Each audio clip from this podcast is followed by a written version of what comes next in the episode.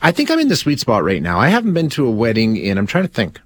My little buddy Weasel's daughter got married. What was that? Four years ago? Five years ago, maybe? I don't know. Uh, You, you lose track of time after a certain point, right? It might have been two years ago, might have been 10 years ago, but it's been a while.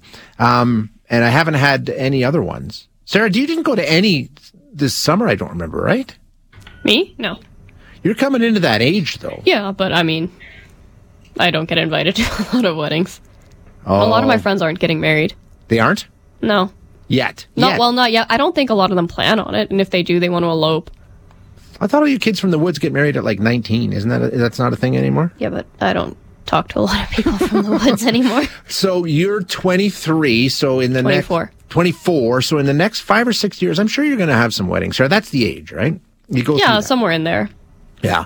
And, there's phases because you get your group where, you know, you and people your age start getting married. And I'm not putting any pressure on you and Johnny. You guys take your time. You do what you want to do.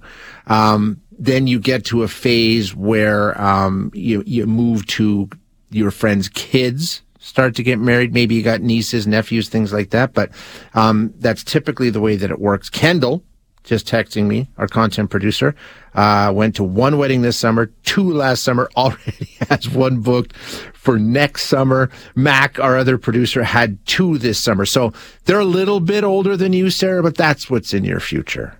Great. I love spending money on other people. This is the thing. Weddings are out of control. It's not at all common for people having the wedding to spend, you know, tens of thousands of dollars on their big day now. Uh, okay, whatever. Your choice. I'm not going to judge how you spend your money. It's crazy. I wouldn't do it, but hey, fine. It's up to you. But the costs don't end with the couple. I think that's part of the problem. What we're starting to realize here.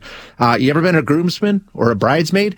That's going to cost you. That's just a big bill. Um, sure, you want to be there for your friend. I've done it a couple of times and it's a good thing to do, and I w- I'm glad that I did it. But it costs money. Uh, I think bridesmaids probably get hit harder when it comes to the cost of the dress and the makeup and the parties and all the rest. There's more that goes into being a bridesmaid. If you're the groomsman, you, you go to the tux fitting, whatever the case may be, you throw a stag, and then, and then away you go. All of which cost money. So what it comes down to is it's not cheap, this whole wedding industry. And it's not just the people getting married. Now, though, more and more people are simply saying, you know what? I hope you have a great day, but I'm out. I can't afford it. I don't want to spend my money on it. Do it without me, which this can't be an easy decision to make, but it appears to be something of a trend. We're going to speak now with uh, Mariya Postelnyak, a freelance personal finance writer and a columnist for the Globe and Mail. Mariya, thank you so much for joining us. I appreciate your time. No problem. Thanks so much for having me, Shay. So you you did this, right? Like you actually made the tough decision to just politely decline an invitation. How did that go?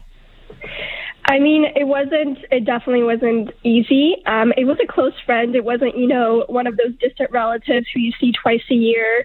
It wasn't, you know, a colleague um, from your distant past. It was a, a pretty close friend, um, but she was having a destination wedding and it just wasn't in my budget. And, you know, that's something that I had to do. And my reason behind writing the story was sort of wanting to normalize that because I feel like this is the position that a, long, a lot of young people are in right now. I think you're right. I think, you know, you take a look at the cost of living, what everybody's facing. We're talking about people having a hard time affording rent and all the rest of this stuff. So uh, I, I don't think you're alone, right? Is there some comfort in knowing that there are other people out there that are in the same position and have made the same decision? Yeah, for sure. So some of the internal data I actually looked at for um, the piece I wrote for the Globe was from Zola, which is a wedding planning agency, and they said that almost 50% of guests um, are claiming that inflation affected their ability to attend weddings this year, and 24% are saying no to weddings altogether. And that's all weddings, not one or two, but all weddings. So that's pretty significant data, right? Like, Yeah. if you're planning a wedding, you're expecting that at least half of the people that you invite will will come, but not anymore, probably. What, um, how did it go when you said no, you, you, you can't do it? Um, what, what was the response?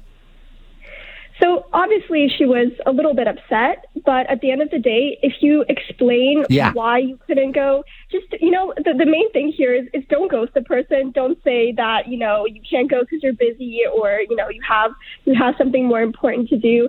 At the end of the day, I just kind of explained that this wasn't in my budget right now, and I really want to celebrate her in a different way. So I, I told her that, you know, after she's back, we're going to go out for dinner um, with both her and her husband. And, you know, we're going to do this, uh, do a little bit of a gathering to kind of um, celebrate her, celebrate this occasion, but without necessarily me having having to go there because it, it just honestly wasn't something that was possible at that time. And she was understanding, but it did take a little bit of time. I'm not going to lie. Oh, I bet. Yeah. But you know what, Mariya? How can you not be understanding? I mean, in the piece that you put together uh, and the work that you've done on this, just the costs. I mean, if you're a bridesmaid or a groomsman, it's thousands of dollars. But even if you're just a guest, you know, like you say, this was a destination wedding. So now you're traveling. You can be talking about thousands of dollars, right?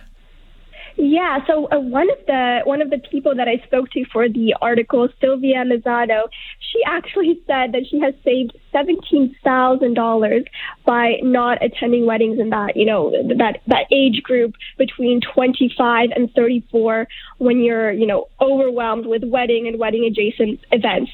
So she has spent over this whole time period. She's in her um, mid thirties, I believe, only three thousand um, dollars, which to me sounds pretty. I mean, it's that sounds wild because that's a lot. That's that's pretty much almost nine years, I think. Um, but she has been saying no to a lot of weddings. She's only been going to weddings that are, you know, her closest friends, and she's been trying to kind of be very, um, very clever with the way that she finds gifts. Um, the the sort of wedding events that she chooses to attend, and that has saved her seventeen thousand um, dollars. But uh, that's incredible. Yeah. I mean, say that again. Did you say 17 or 70? $17,000. And, and of course, that will depend on, you know, what sort of wedding it is, what province you live in as well. Um, she does live in Toronto, so things do get a little bit more expensive yeah. here for sure. Um, but you know that is that is the reality. That's her reality and i think a lot of people will be able to relate to that.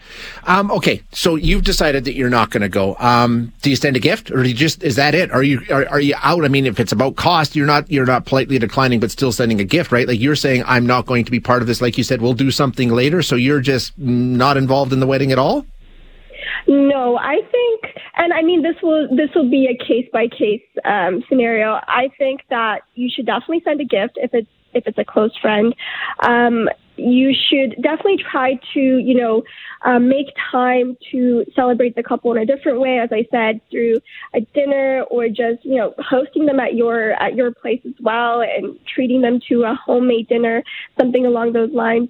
Um, but sending a gift is, I think, you know, a good thing to do. It just shows that you know you still support yeah. you still support them on this day and it's just a caring thing to do and it won't cost you that much there are many smart ways to to get an affordable gift because you can't skimp right? I mean, you can't. I mean, you don't want to be that person either. So, I mean, it's a really tough spot to be in. And I think maybe you've got the right idea there. You know, you, you do something special, but just say, I'm not going to be spending all the travel. It's a tough one though, isn't it, Mariya? But, I mean, maybe we need to rethink the whole wedding industry because it is so expensive.